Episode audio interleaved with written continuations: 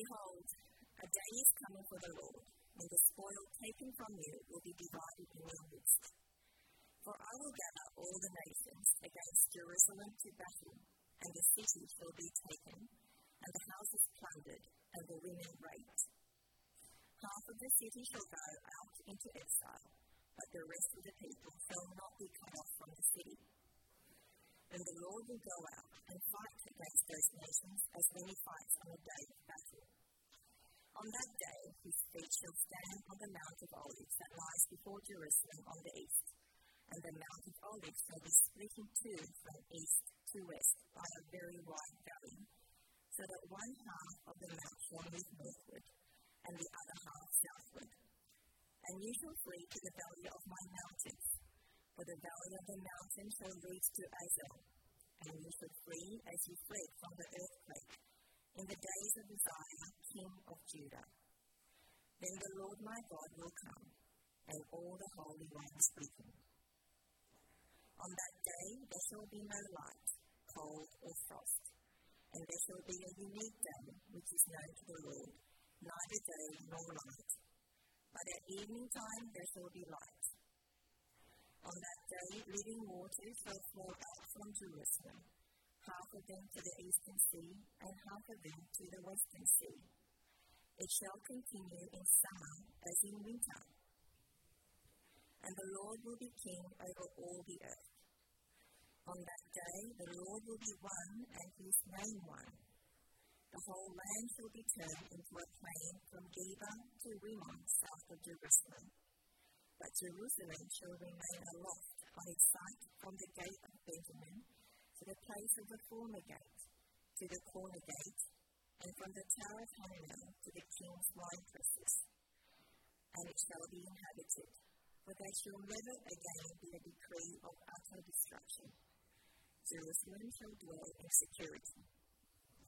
And this shall be the plague with which the Lord will strike all the peoples that wage war against Jerusalem.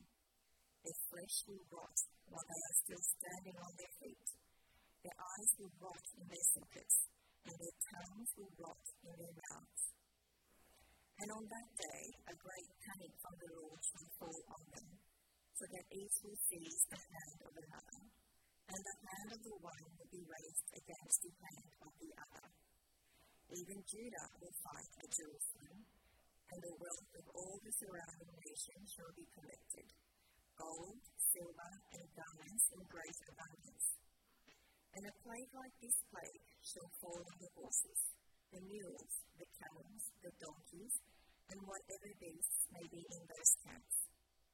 Then everyone who survives of all the nations that have come against Jerusalem shall go up year after year to worship the King, the Lord of hosts, and to keep the Feast of Booths.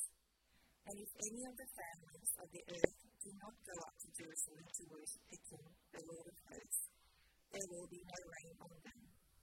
And if the family of Egypt does not go out and present themselves, then on them there shall be no rain. There shall be the plague with which the Lord afflicts the nations that do not go up to keep the feast of booths.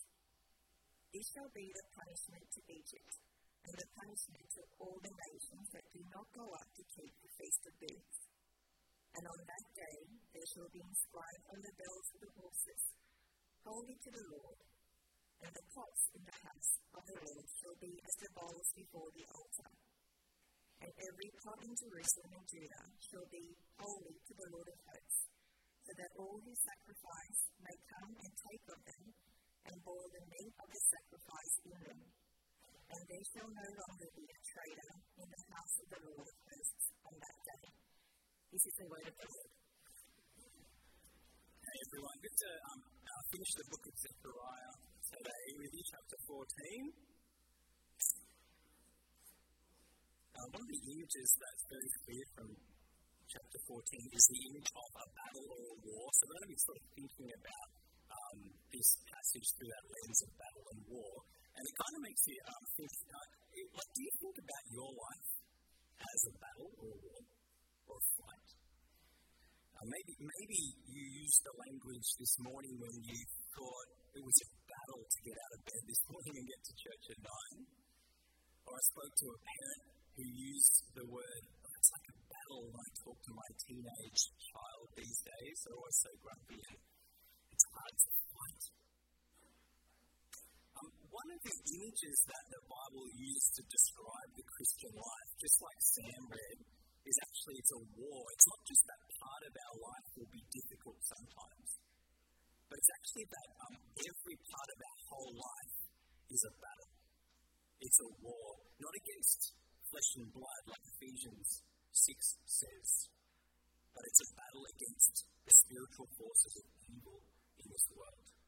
And you and I, that is, are actually engaged in warfare, and it's all consuming. Um, I was reading a diary entry from a soldier in World War One, and it was um, he was writing about how he was one night sitting in the trenches in the dark, and he was talking to his best friend next to him, and he was saying how you know when the war's over, all these dreams. I'm going to marry this particular girl. Going to get this particular job. I'm going to take up all these hobbies. But right now, I can't think about it because we have a war. And he was just kind of telling his friends these things. And his friend wasn't saying anything. And so he thought he'd fallen asleep, so he sort of reached over, this was in the dark. And eventually he felt the bullet hole in his friend's head. And so during the night, his friend had got shot and didn't even realise. When you think about sort of physical war, it's, it's kind of very tangible, very real, and it's all consuming. You don't have time to think about anything else. And that's how the scriptures describe the life as one of God's people. And Zechariah is a part of that, um, part of the scriptures which help us to get ready for that battle so we are prepared as we can be because we know that the Lord Jesus is coming back very soon. So we want to be ready for the battle that we are in right now. And so what I'm going to do is we come into this text in Zechariah chapter 14, I'm going to ask for God's help because this battle is unseen. It's spiritual by nature. So we need his help. So let's pray together. Father, we come before you today and we know that we are in the midst of a war. A war that wages against our very souls, and so we do pray for your spirit to be at work as we listen to Zechariah chapter 14. Help us to be equipped and ready for this battle, that we may persevere till the end. And we ask this in Jesus' name. Amen. Well done, everyone. You made it to the end of Zechariah. Um, I know I, I've got a lot out of Zechariah, but I know it's been um, challenging. There's been some language and some pictures and some ideas that have been quite hard to grasp. So well done for getting to the end. Um, basically, the, the book finishes by filling out that idea what the day, the final day, that last day is going to look like. And it was introduced last week in chapters 12 and 13, and it's going to keep going today, but there's more of this battle imagery comes to the front in chapter 14. So, um, chapter 14, as we think about this battle, I thought we'd do things slightly differently as we approach this text. Usually we'll go start at verse 1 and I'd work the way through. Um, today, I thought we'd go a bit more thematically. And where I'd like to begin is actually giving us a picture of what life is going to be like when the war is over. When the war is over. Because the passage is littered with images of life for both God's people as well as God's enemy when the war is finished. Now, I was reading these images um, this week, and I kept reading them, and I realized that I kind of get the images, but at the same time, I did not get the images. And I'll show you what I mean by that. I mean, you start with life um, after the war is over for the people of God, you'll notice there that these images are almost they're too um, big and glorious to actually get our heads around. So come with me, for example, come with me to chapter 14 and verse 6. This is describing life for God's people after the war is over. On that day, there shall be no light, cold, or frost. And there shall be a unique day which is known to the Lord, neither day nor night, but at evening time there shall be light. On that day, living waters shall flow out of Jerusalem, out from Jerusalem, half of them to the eastern sea, half of them to the western sea. And it shall continue in summer as in winter. You read these descriptions, and I'm sure your mind is bigger than mine,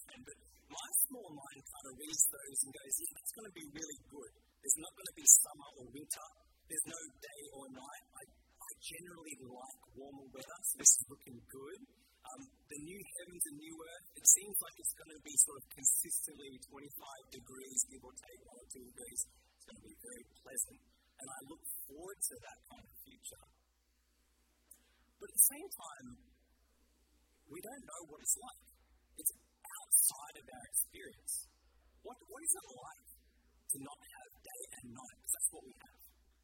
What's it like that summer is basically the same as winter? Um, we don't know what that experience is like because we have summer and we have winter. I think what Zechariah is doing is he's painting a picture of the new heavens and the new earth, which is way more glorious than you and I could ever imagine. It's beyond our scope of our imaginations. That's what Zechariah is purposely doing. And he does it again at the end of the chapter. If you come down to verse 20, he says this On that day there shall be inscribed on the bells of the horses, Holy to the Lord. And the pots in the house of the Lord shall be as the bowls before the altar. And every pot in Jerusalem and Judah shall be holy to the Lord of hosts, so that all who sacrifice may come and take of them and boil the meat of the sacrifice in them, and there shall no longer be a traitor in the house of the Lord of hosts on that day.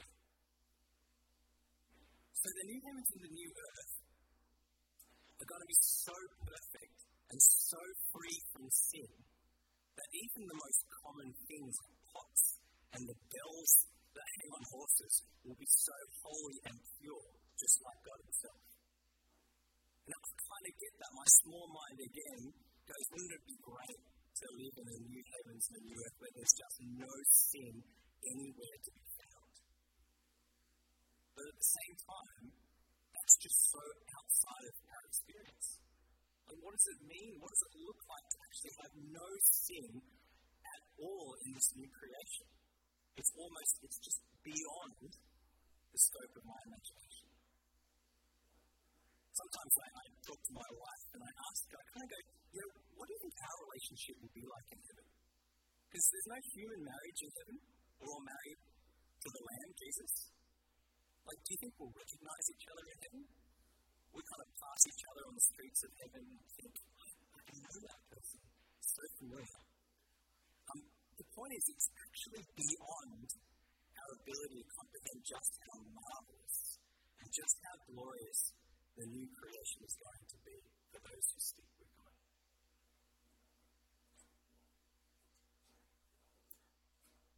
In contrast, if the new creation is too good to imagine for God's people, for God's enemies, the judgment of God will be even worse than you can possibly.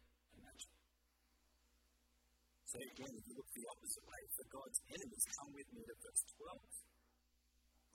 And this shall be the plague with which the Lord will strike all the peoples that wage war against Jerusalem. Their flesh will rot while they stand on their feet. Their eyes will rot in their sockets, and their tongues will rot in their mouths flesh, rotting while we stand. Eyes rotting in their sockets, tongues rotting in their can kind of grasp the horror of those images, but at the same time, um, the judgment over God's enemies is too horrible to actually capture in words. Hell is too horrific to ever capture in words. And so, friends, these are the two futures at stake for God. God's people. One new creation too glorious to imagine, and one judgment too horrific to imagine.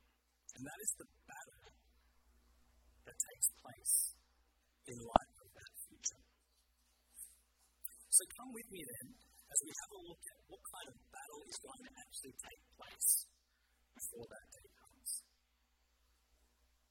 Chapter 14, verse 1. Behold, a day is coming for the Lord when the spoil taken from you will be divided in your midst. For I will gather all the nations against Jerusalem to battle, and the city shall be taken, and the houses plundered, the women raped. Half of the city shall go out into exile, but the rest of the people shall not be cut off from the city. The future days for God's people in this chapter will be a day of great battle. And I'm sure you felt uncomfortable hearing those descriptions of plunder and rape.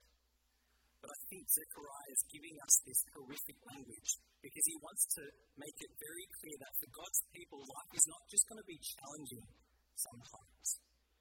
You are not just going to have difficult moments in your life. You follow the King, and your life will be engaged in a war. Each day that you step out and wake up each morning, the devil is looking for an opportunity to draw you away from Christ. God's people will have a life characterized by hate and hostility and conflict and battle. Friends, what I want you to notice is that as soon as those two verses happen, verse 3 very clearly takes over. And this is actually the bit I want us to focus on a bit more. I mean, if you come to um, verse 3, you'll notice that all of a sudden the Lord enters. Verse 3 Then the Lord will go out and fight against those nations as when he fights on the day of battle. On that day his feet shall stand on the Mount of Olives that lies before Jerusalem on the east, and the Mount of Olives shall be split in two from east to west by a very wide valley, so that one half of the mount shall move northward and the other half southward, and you shall flee to the valley of my mountains, for the valley of the mountains shall reach to Azal, and you shall flee as you fled from the earthquake in the days of Uzziah, king of Judah. Then the Lord my God will come, and all the holy ones with him. Did you get sort of the flow of what happens? Almost as soon as the battle overwhelms the people of God, the Lord himself steps in and he enters the battle. And he comes down, do you notice, on the Mount of Olives. Now, the Mount of Olives, um, if you think about Jerusalem and the temple, the Mount of Olives was the mountain um, overlooking Jerusalem. And it's a significant site because during the exile in Ezekiel chapter 11, um, we looked at Ezekiel, don't know if you remember it, glory of God departed from the temple and came to stand on the Mount of Olives. So fast forward many years now, the exiles come back. And God is promising that in that very place, the Mount of Olives, He will come down and fight for His people. And what is being promised when that happens? The Lord will come down and cause the Mount of Olives to split in two to provide a way of escape for His people. Now, that language of split in two, does that kind of ring a bell from a part of the Old Testament? Um, Exodus, if you remember, God split the Red Sea in two and allowed the people of God to flee just at the last moment. And so, what Zechariah is doing is he's using language from the Exodus to say that in the future, on that day, will be an even greater Exodus for God's people. He will provide a way of escape, and it will happen at the Mount of Olives. Friends, why else is the Mount of Olives significant? Significant because when the Lord Jesus, our Lord Jesus, died and he rose again, he came to appear to his disciples at the Mount of Olives before he ascended to heaven. And the angel said, This is Jesus is going to come back in the same way. And so, as people of the risen King Jesus, we await the coming, the second coming of the Lord Jesus on that final day. And Zechariah 14 makes it clearly makes it clear first that for those people who are belonging to the risen King, that we are engaged in serious warfare. And each time that you send your children to school, Satan is looking for an opportunity to convince them that the Word of God is unclear or it's untrue. Every time that you feel tired, Satan is looking for an opportunity to make you bitter against other people. Every time you feel full of energy and feel like life's going well, Satan is looking for an opportunity to distract you away from Christ. There's no rule book for Satan. Any and every opportunity that Satan will take, he will take to draw you away from Christ. And this is the spiritual warfare that we are engaged in.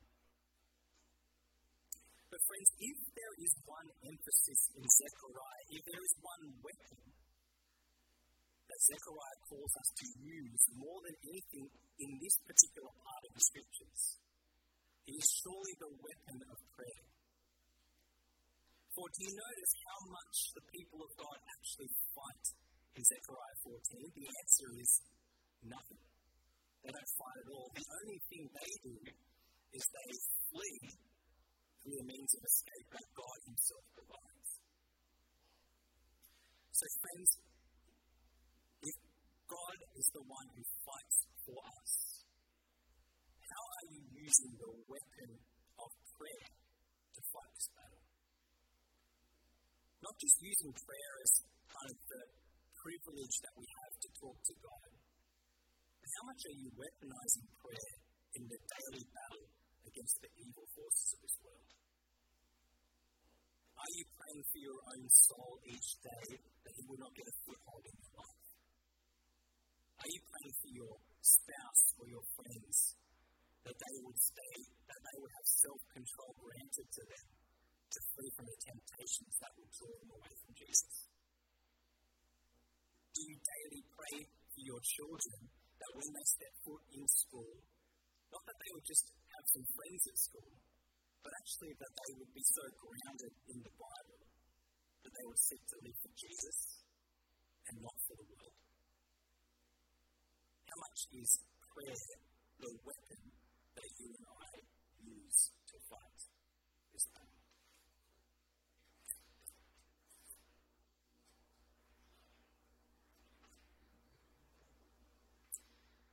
Friends, the final section of Zechariah 14 and the book itself um, actually shifts a little bit. It actually moves away from war and it moves towards worship and celebration. And one thing that I want us to be very clear about is that in this final section, it's not just the survivors of the war that get to live with God and his people, it's actually the survivors also from the nations. So come with me to verse 16. Zechariah says, Then everyone who survives of all the nations that have come against Jerusalem shall go up year after year to worship the King, the Lord of hosts, and to keep the feast of booths. And if any of the families of the earth do not go up to Jerusalem to worship the King, the Lord of hosts, there will be no rain on them, and if the family of Egypt does not go up and present themselves then on them, there shall be no rain, there shall be the plague with which the Lord afflicts the nations that do not go up to keep the feast of booths. This shall be the punishment to Egypt and the punishment to all the nations that do not go up to keep the feast booths. Some of God's enemies in God's mercy and His kindness, will turn from enemy to friend, will turn from war with God to worshipper of God. And do you notice there that these survivors will join in worship of God, in particular to celebrate the Feast of Booths. You'll notice the Feast of Booths gets mentioned at least three times in that chunk. So I'll turn from enemy to worshipper, and they all partake in the Feast of Booths. Now, the Feast of Booths was one of the kind of the milestone celebrations of the people of God, along with the Passover. And what it commemorated in part was when Israel were on their way to the Promised Land, and they lived in sort of temporary kind of booths, I guess. And it happened at the end, and I'm sure we're all familiar with farming, but I'll just explain it. It happened at the end of the agricultural year where they bring in all the harvest of wheat and grapes and the like. And so Zechariah is using that festival because he's saying that on that final day, the survivors, not just from God's people, but from all the nations, will actually come and be gathered in like a great harvest. They'll come to become worshippers of God. From war to worship.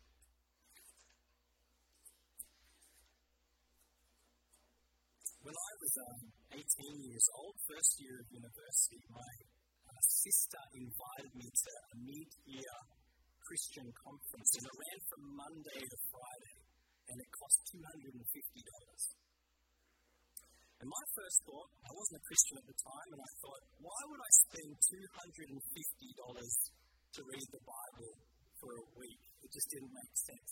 But my sister insisted I go.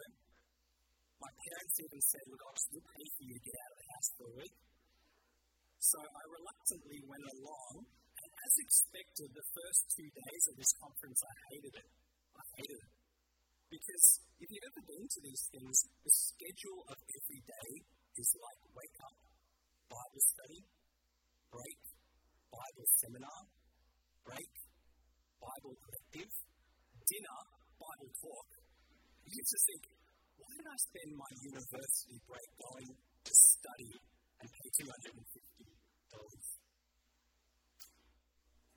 But in God's kindness, by Thursday night, I didn't want to go because God had used His word to show me that I was an enemy of Him, that I had actually deeply sinned against Him.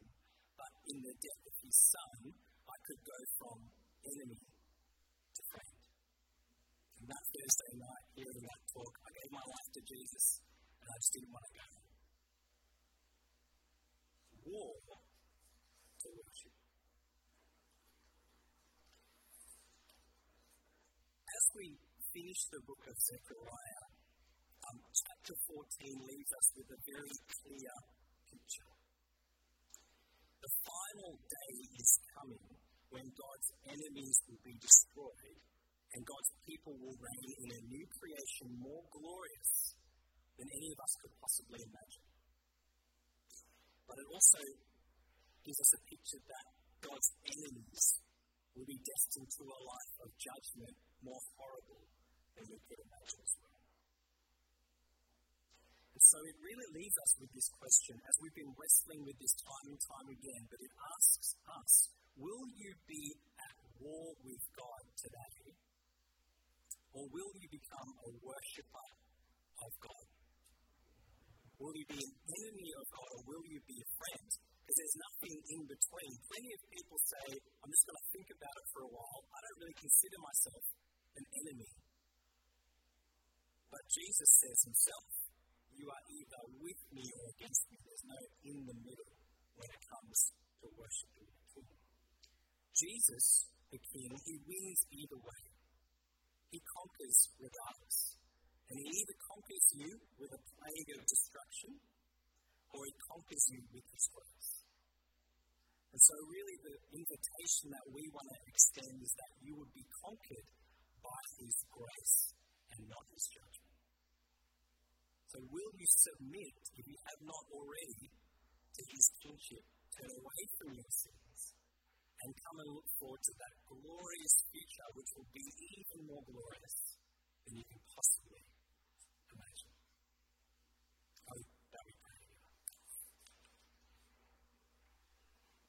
Father, we thank you that in the death and resurrection of Christ, the battle has begun. We thank you that there is victory. But Father, help us to see that our life is indeed in the midst of a conflict now, that we would not take life lightly, but that each day um, Satan, the flesh, and the world is looking for an opportunity to draw us away from Christ. So we pray, Father, as um, prayer is our weapon against the battle, we pray, Father, that you would give us the strength to keep fighting for Christ, that we would keep sharing the gospel, and we pray that in your kindness you may bring your enemies to come and worship you on that final day. And we ask this in Jesus' name. Amen.